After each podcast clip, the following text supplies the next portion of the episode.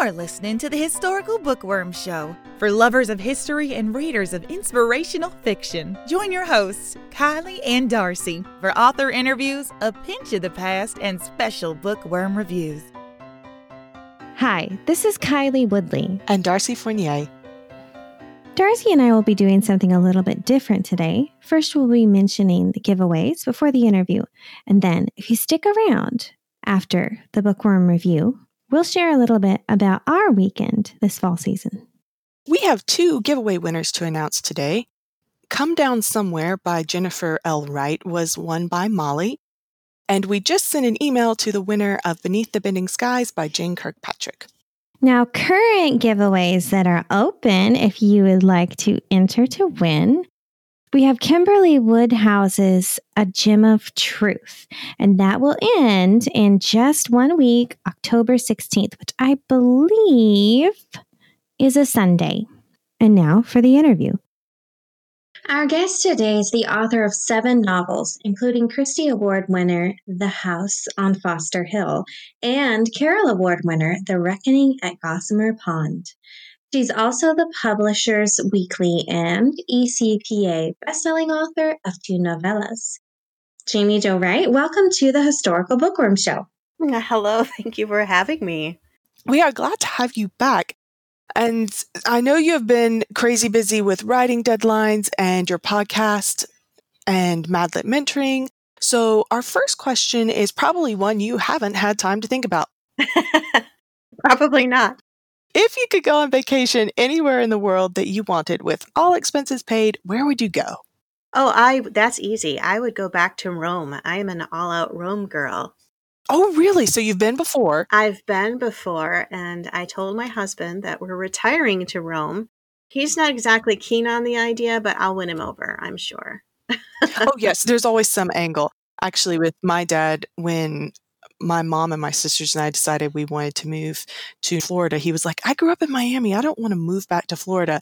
But with careful exposure and good reasoning, we won him over to Northern Florida being different than Miami. So, oh, see, that makes total sense. Yes, exactly. So if you just find the right angle, I'm sure you've got it. But what do you love about Rome? Oh, gosh, I don't know. I feel like if I believed in past lives, which for the record, I do not, I would say that I lived my life in Rome and I'm Roman. But no, I just love the atmosphere. Everything about Rome is just like you're just engulfed in ancient history, and you sit on the piazzas and you sip your espresso and you read and people just go by, and then you go into a church and you go into their basement and you're literally walking the hidden underground of Rome. And it's just, I don't know, something about it's very mysterious. That's probably why I like it so much. Yes. That's cool. Sometimes you go to places that you've never seen before and you're like, this could totally be home. And it does. It did. It really had that home-like feeling, which is funny because I'm a country girl. Like, I grew up in the woods. I live in the woods.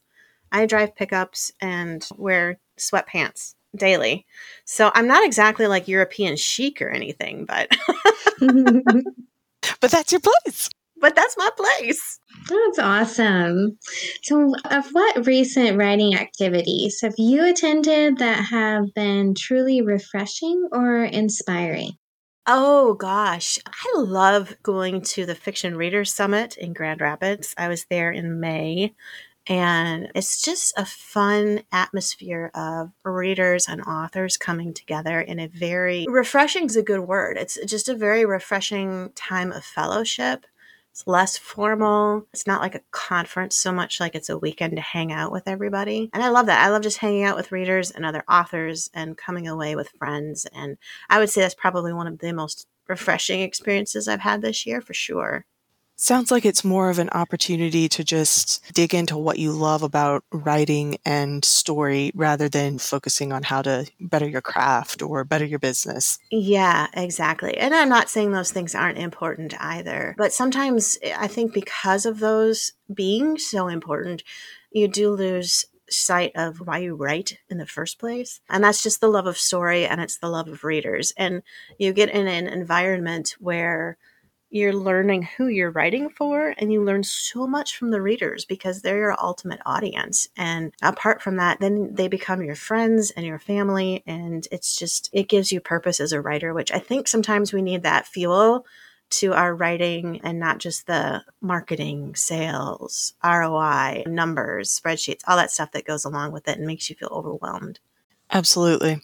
And in the vein of overwhelm, do you have a special Bible verse or maybe a song that stays close to your thoughts and heart when life and/or writing becomes overwhelming? I do, actually. It was one of my mom's favorite verses. It's Psalms 4:8. And I always misquote it because I could never remember anything. So I will just look it up on the computer here while we're talking, because nobody wants to paraphrase scripture. But it says, "In peace I will lie down and sleep, for you alone, O Lord, make me dwell in safety."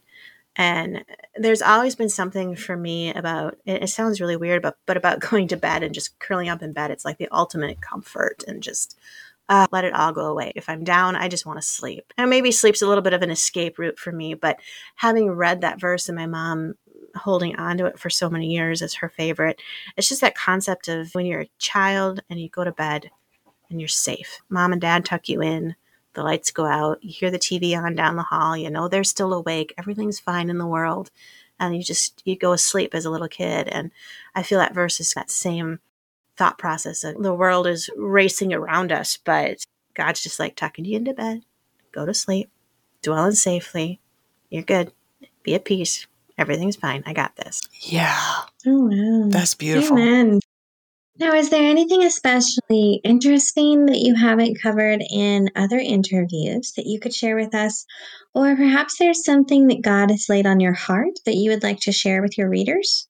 Well, gee whiz, that's an easy question. Oh, gosh, that's actually a good one. I think it's one of those things that I've been thinking about words lately a lot, and the importance of words. And we're in a society right now where every word seems to have a double entendre, and what can I say? What can't I say? And what do we do with words, and who do they affect? And it can get overwhelming sometimes. And I was thinking the other day about being an author and then also legacy and what you leave behind when you're, obviously, I'm always thinking about death. Isn't that great? That sounds creepy. But seriously though, when you think about dying, at some point life is just, let's be blunt, it's over. And what do you leave behind? And I look at my kids and things like that. And yeah, I'm leaving behind a human legacy within them. And I pray that's something that can continue. But as a writer, I'm also leaving behind words in the form of a story. And those words, we're still picking up books from Laura Ingalls Wilder. And we're still picking up books from Corrie Ten Boom. And we're still picking up books from Charlotte Bronte and classics, right? Those words last for centuries. And so as I'm writing, I've been thinking a lot lately that the words that I'm writing are going to last a heck of a lot longer than I am.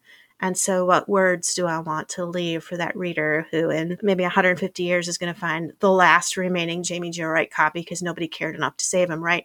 But finds it tucked away in a little old vintage bookshop, and they climb into their virtual spaceship because that's how they travel, and starts reading this really outdated classic novel by a no-name author, and their life could be transformed. And so that's been impressing itself on me a lot lately. Yes. Well, that's awesome. Yeah, I like how you're, thinking ahead and what deep idea. And I also admire that so much of your focus is on giving to your readers. Like you said, not some marketing and everything can be overwhelming, but really just that focus on those that are reading the words that you've written and that God has given you and making a lasting impression. That's wonderful.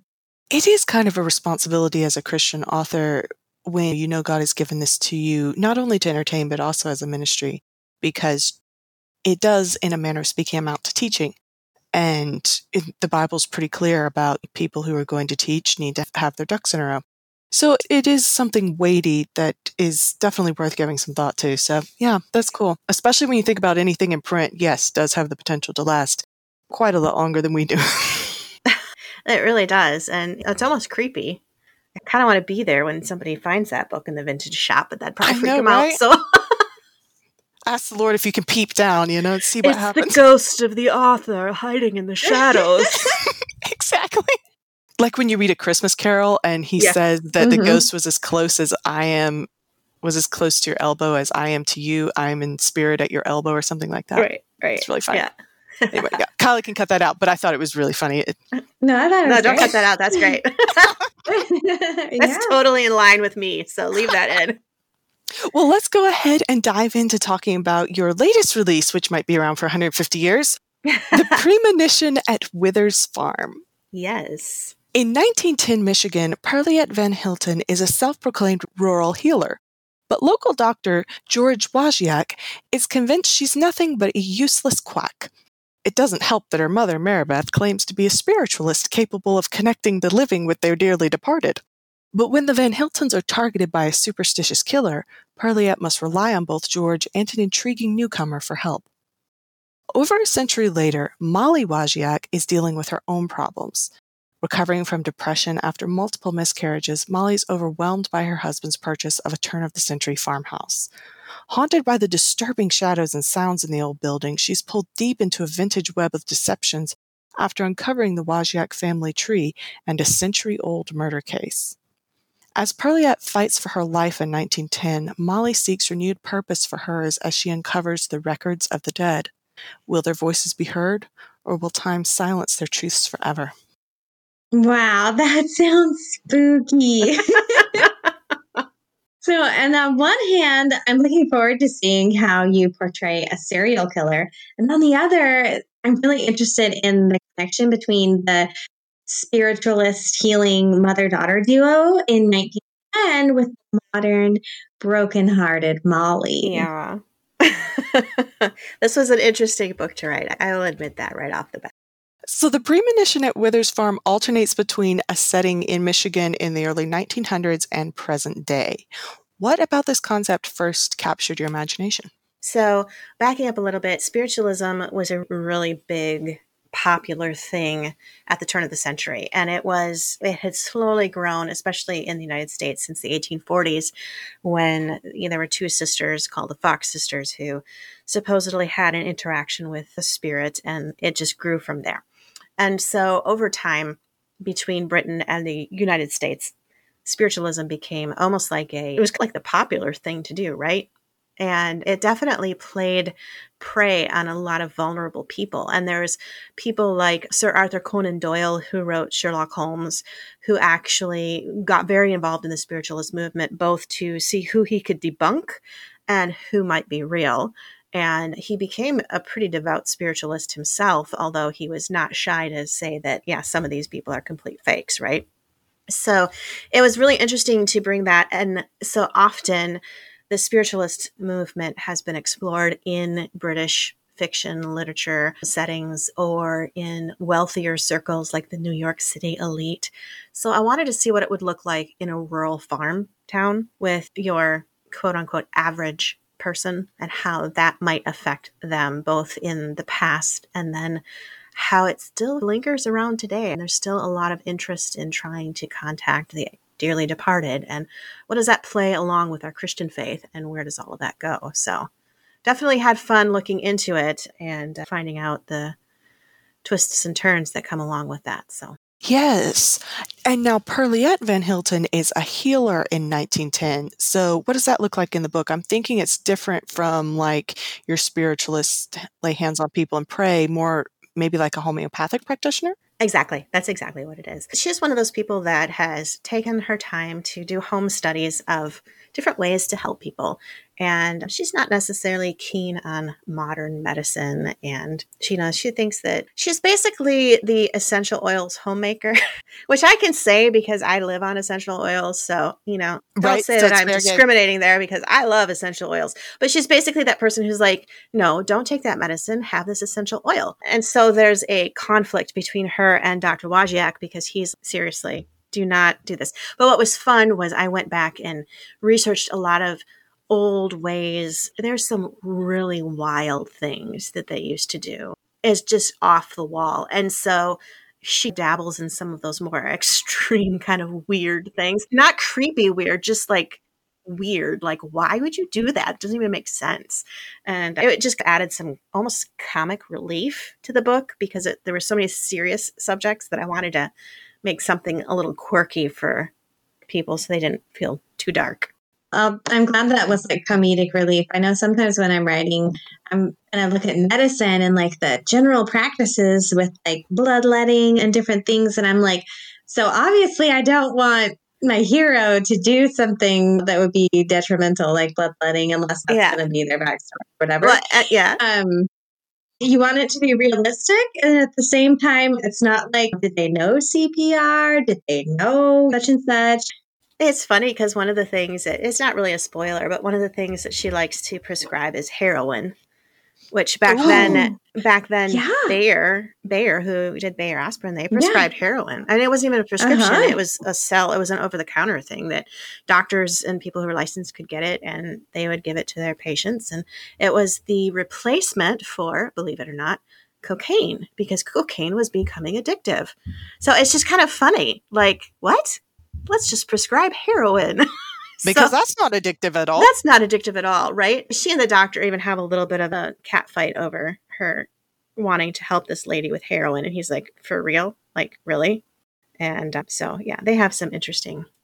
I bet that made for some fun conflict because they're both actually coming from a solid standpoint. When she says sometimes herbs can be more useful than modern medicine, she's right. And when he says modern medicine can be better than herbs, he's right in some cases. So it's not like a contrived conflict. They both are coming from a defensible position, but they're definitely going to clash. So I bet that was interesting to have some fun with. It was fun. And again, using it more as a form of comic relief, not a soapbox against modern medicine or a soapbox against essential oils by any means, because I do both. So like, right, hey, exactly. You know, but it's fun. And they really do. Both Perliette and George are very strong-willed and very opinionated and very sure that the other person should know what they think. So, yeah. Well, to dive into something a little deeper, Molly, the modern day character, is struggling with a recent loss, having just had a miscarriage. And this is such a delicate subject. In cases like this, there's this deep loss without the validation often of a funeral to honor that loss.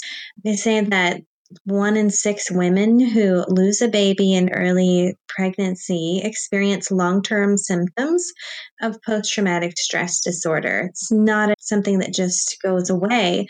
Another something I looked into in researching this episode is that there are 250,000 miscarriages every year. So how do you think Molly's experience in the book can raise awareness and give credibility to this type of loss? This one was a little bit difficult for me because I personally suffered 3 miscarriages and went through a long bout with postpartum depression as a result of that. Plus, my 4th child, when she was born, was a very traumatic birth, ended up in the NICU. So when I had my son, and everything was very normal, that's when the postpartum PTSD, whatever you want to call it, really kicked in. And they said it's because I was geared and I was prepared for trauma. And so I went through probably about 3 or 4 months where I was very ready for, in fact, I called my sister-in-law and asked her if she would just come pick up my son because I just didn't want him any longer. And so I think it's important that this stuff is talked about. It's not easy to talk about. And no mother ever wants to have their child hear that they called their aunt at some point and said, please come get this kid. I don't want him. But it's real. And it's the emotions that you go through. And then you have a miscarriage. And it's really difficult when you suffer the loss of a child once, and then you suffer again, and then you suffer it again. And you go to church the next Sunday, and everything's normal. And a few people say something. But for the most part, it's like life goes on.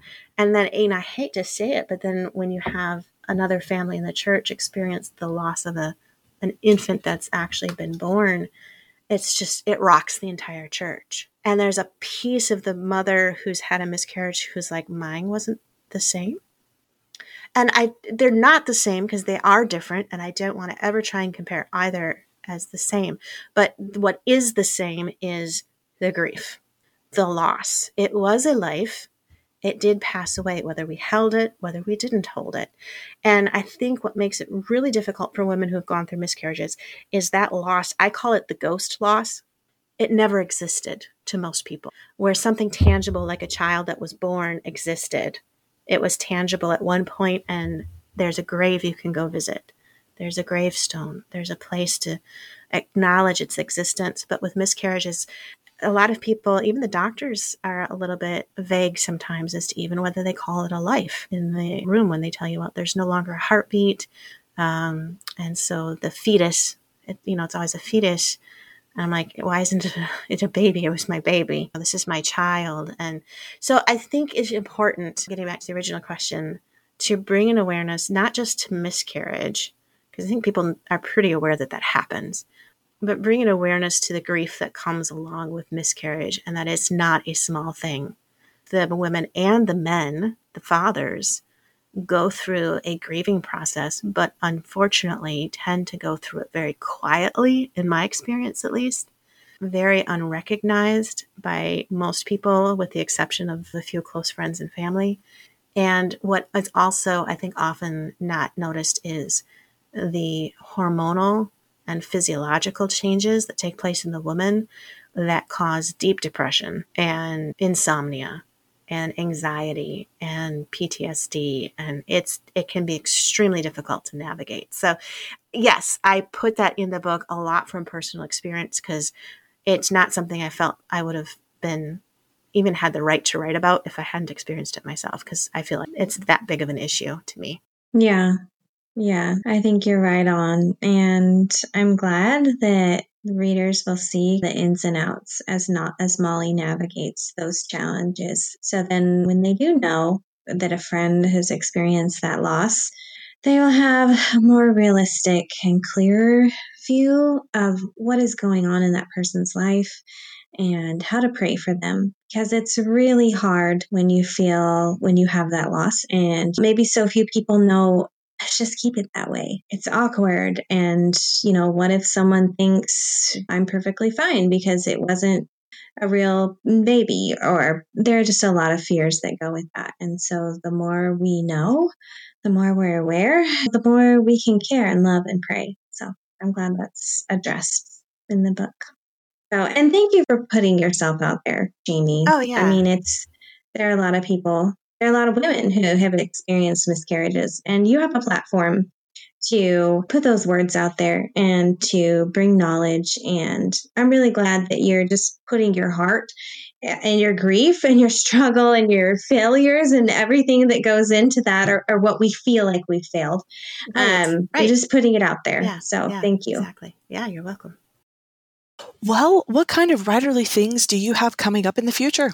I am currently, as I'm getting prepared to see Withers Farm launch into the world, I'm also doing edits on another book that's coming out in April called The Vanishing at Castle Moreau. And I'm also finishing up a book that's coming out next year in October. That one I'm writing on right now, yet to be titled.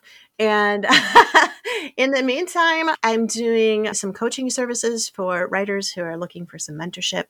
I'm doing that on the side and doing some online workshops and stuff through MadLit Mentoring, my writer platform there, and spending a lot of time with my kids too. We're homeschooling this year, so we'll see how that goes. Oh, nice. So that's how many kids do you have? I have 2. And I've enrolled them in several online courses, because let's not trust me with the math. Let's just put it that way. Math can be a bear. Yeah. Well, that should be fun. Yeah. And busy. Very, very, very busy for sure. But it's a good kind of busy, and I enjoy it. And this year I was able to get out to the Oregon Christian Writers Conference out there. And I was in Michigan, and I don't have anything booked yet for 2023, which I'm not too upset about right now. I'm like, you've done a lot of traveling, so I'm kind of like, ooh, maybe a slower year might be nice. We'll see. All right. Well, listeners, Jamie has been so gracious to offer a copy of The Premonitions at Withers Farm. To enter to win, just check out our giveaway page at historicalbookworm.com. You can also find the link for that giveaway in the show notes of this episode. And Jamie, where can our listeners learn more about you?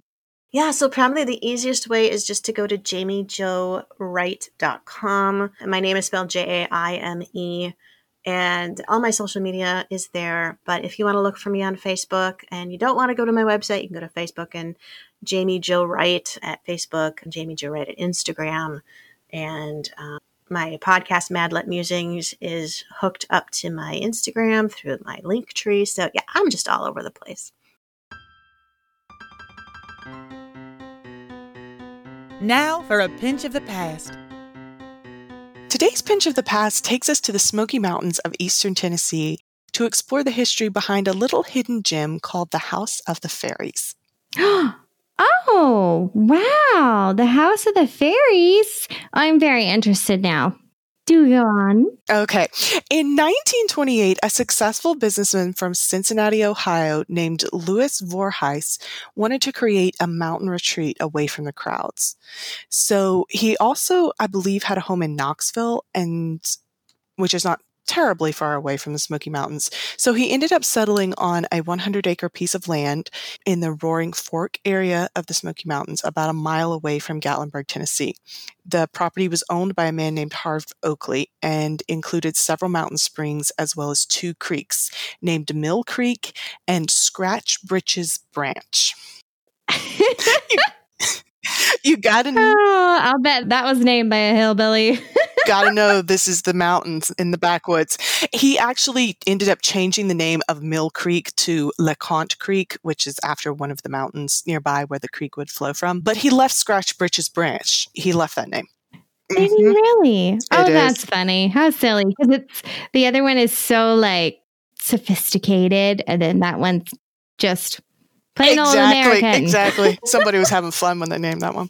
So he was an inventor and he enjoyed playing with water power. So his first project was to build a dam on the property for hydroelectric power. And he was just getting started. He loved channeling the natural flow of water on the property. He used native stone and rustic wooden bridges. He built a swimming pool fed by the mountain waters as well as stone fountains to decorate his gardens. There was lots of plumbing on the property. He really wanted to create a beautiful yet rustic and natural looking retreat. There were gardens for vegetables. There was an apple orchard. He had a water powered mill, a horse barn, but everything was supposed to kind of blend in and be very aesthetic. Oh, wow. Now, the land was already within the boundary of the proposed national park when Mr. Voorhees purchased it, although it's unknown whether he discovered that fact before or after he purchased the land. However, as a businessman and a philanthropist, he came up with a solution. He worked directly with the Tennessee Park Commission and the National Park Service and arranged to donate his land, securing a lifetime lease on the estate for himself and for his widow if he died first. Oh, yes. Wow. At least then he didn't lose it, because I know a few people in that area did lose their homes when the Smoky Mountains National Park came through. I think Karen Barnett wrote a book where that was one of the issues that the main character had, was that her grandparents or great-grandparents had lost their land. Yeah. He was wealthy, so he knew how to navigate it, and he made the deal. It's like, if I donate it, I'll just live here. It wasn't going to be a huge loss for him. It wasn't his whole life like it was for a lot of the people. But in 1933, Twin Creeks Orchard, which is what he named the property, became the only private property to be donated for the Smoky Mountains National Park. It was appraised at the time for $100,000, and the appraisal records, among other things, 14 structures, a pump house, 3 septic tanks, 1,800 feet of piping and valves, machinery in a shop, 2 750-gallon water tanks, and a stone spring house called the House of the Fairies. Oh, wow. Quite the little village. It was. The Oakleys and some of their family that he bought the property from actually stayed on as caretakers. There is a woman named Louise Cole Little, who is the daughter of Homer Cole, who cared for the orchard and vegetable garden on the property. She was also the granddaughter of Harve Oakley. In an interview in 2016, she said that Mr. Voorhees, quote, cared very much for the people who worked for him, end quote. He built homes for his employees as well as for the guests. They ate food grown on the land. Louise grew up just playing all over this land. The employees attended Mr. Voorhees's wedding on the property in 1934. And when the land was donated, they were allowed to live there until they could find employment and homes elsewhere. It wasn't just that their life ended. He definitely created a buffer for them, probably better than a lot of the other people around who were forced to sell and move off their land. That's really nice that he was so caring and stood in the gap to make sure they weren't taken advantage of or just tossed out homeless. Exactly. He wasn't just your average businessman who was like going to buy a piece of property and try to make money. He was doing this for something that was peaceful and enjoyable for him, but also he ended up employing several people who lived in the area. Some people lived in town, some people, who lived in the nearby property. So it was actually cool to read about. He died in 1944 at the age of 69, only 16 years after first buying the land for his mountain retreat. He was cremated in Cincinnati, but one of the caretakers of the estate, Clifford Oakley, stated that he actually buried Mr. Voorhees's ashes on the property behind the Voorhees mansion, but the exact location is unknown. Oh, wow. Some of the buildings still stand, serving the National Park Service as offices. In the past, they were actually residences for National Park employees, but they're just offices now. Most of the beautiful landscaping has been overtaken by the woods, but the most notable remnant still preserved is the stone spring house, hidden on a hillside behind the Resource Center and other buildings off Cherokee Orchard Road. It's built into the hillside with a curved stone roof, and the water still flows into the spring house and then flows down the mountain in a little creek. It's very beautiful. So if you enjoy an easy hike in the Smoky Mountains area, look up the Twin Creeks Trail and see if you can find your way to the House of the Fairies. It's a quiet place, moss-covered and run down, a piece of a man's dream come true blending in with the woods around it. Time for our bookworm review. Above the Fold by Rachel Scott McDaniel. After losing the love of her life to a big city journalism job, Alyssa Tillman pours herself into the suffragette movement and her secretarial work, helping keep her father's Pittsburgh newspaper afloat. Cole Parker returns to the Steel City with the phantom failures of his past nipping his heels. All he asks of the future is a second chance with a woman he once spurned. The murder of a millionaire offers the perfect chance for Alyssa to prove to her father and the world that she's a serious journalist. But there's a catch. She has to compete for the story against none other than Cole Parker, the very man who shattered her heart. Hello, dearies. This is Angela Bell, bringing you today's Bookworm Review. You can connect with me at my website, www.author.angelabell.com. I fell in love with Rachel Scott McDaniel's writing when I read her hidden gem of a book, The Red Canary. Her atmospheric prose and flair for historic detail hooked me from page one, and by the end, I was adding her other titles to my BookBub wishlist. I'm pleased to report that her debut novel, Above the Fold, was everything I'd hoped and more. McDaniel's evocative writing makes the roaring 20s come alive, and her multifaceted characters zing off the page. Cole and Alyssa's snappy dialogue and sleuthing shenanigans made for a fun, fast-paced plot, and the murder mystery kept me guessing to the very end. And by guessing, I mean McDaniel totally got me with that doozy of a plot twist. As a voracious reader, I can usually spot a plot twist coming a mile away, but this one was executed so deftly that when it was revealed, my cloche hat flew away with my blown mind. If you enjoy quick-witted romances and a good gumshoe mystery, you're sure to agree that Above the Fold is the bee's knees. So how are you doing today, Darcy? I'm doing pretty well. I actually went to visit our lighthouse this afternoon, which was really fun. But I got to take a 2-week vacation to the Smoky Mountains in September. It was a working vacation, so I brought my computer with me. But on the weekends, we would go out into the mountains. We went to Cades Cove, which is one of the prettiest places in Great Smoky Mountains National Park. There are a lot of historic cabins there.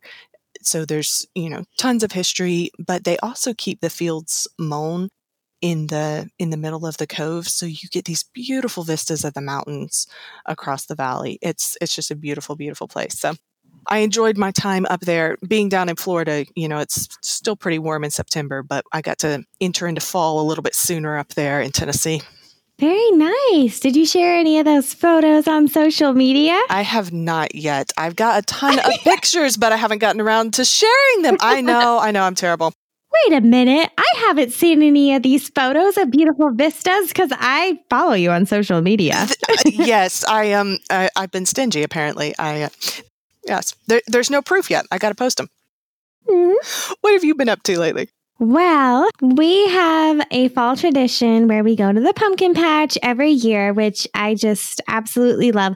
My kids are all getting older now, but they still go and have fun. So I have a 12-year-old, a 14-year-old, and my daughter. My oldest will turn 16 next week. Oh, wow. But we still go. We go on the hay ride and we get apple cider slushies and, they have coffee and donuts and homemade apple cider, and the pumpkin patch is at this beautiful farm. So we get to see all the different fall vegetables. We drive, along the fields and see the different squashes, and pumpkins and tomatoes are just finishing up, and the peppers. And then we'll go along. The apples are pretty much done now, but we get to go by the apple orchard, and just really beautiful and wonderful family time. We had some family there, and they had their little kids with them, and my big kids kind of help keep track of them. So it's just a really nice time. I took maybe 4 photos. So I might have a little bit on social media for those photos if anyone wants to see them. But y'all were mostly just enjoying yourselves. So yes. Yeah, I just got so caught up. I was just having fun. Absolutely. I haven't been to a pumpkin farm in forever, but we used to go to a historic farm in Alabama that was still a working farm, but they had their farm day and they exhibited all sorts of crafts and things like that. And they did have a pumpkin field where you could go and pick a pumpkin too big for you to carry if you wanted. So I really enjoyed that. Well, for our listeners, I hope that you will join us in our Historical Bookworm listeners group on Facebook and share some of the things that you are doing this fall. Maybe make us jealous or give us some good ideas, because I love October. Me too. You've been listening to the Historical Bookworm Show, where history meets fiction. For more information, find us at historicalbookworm.com.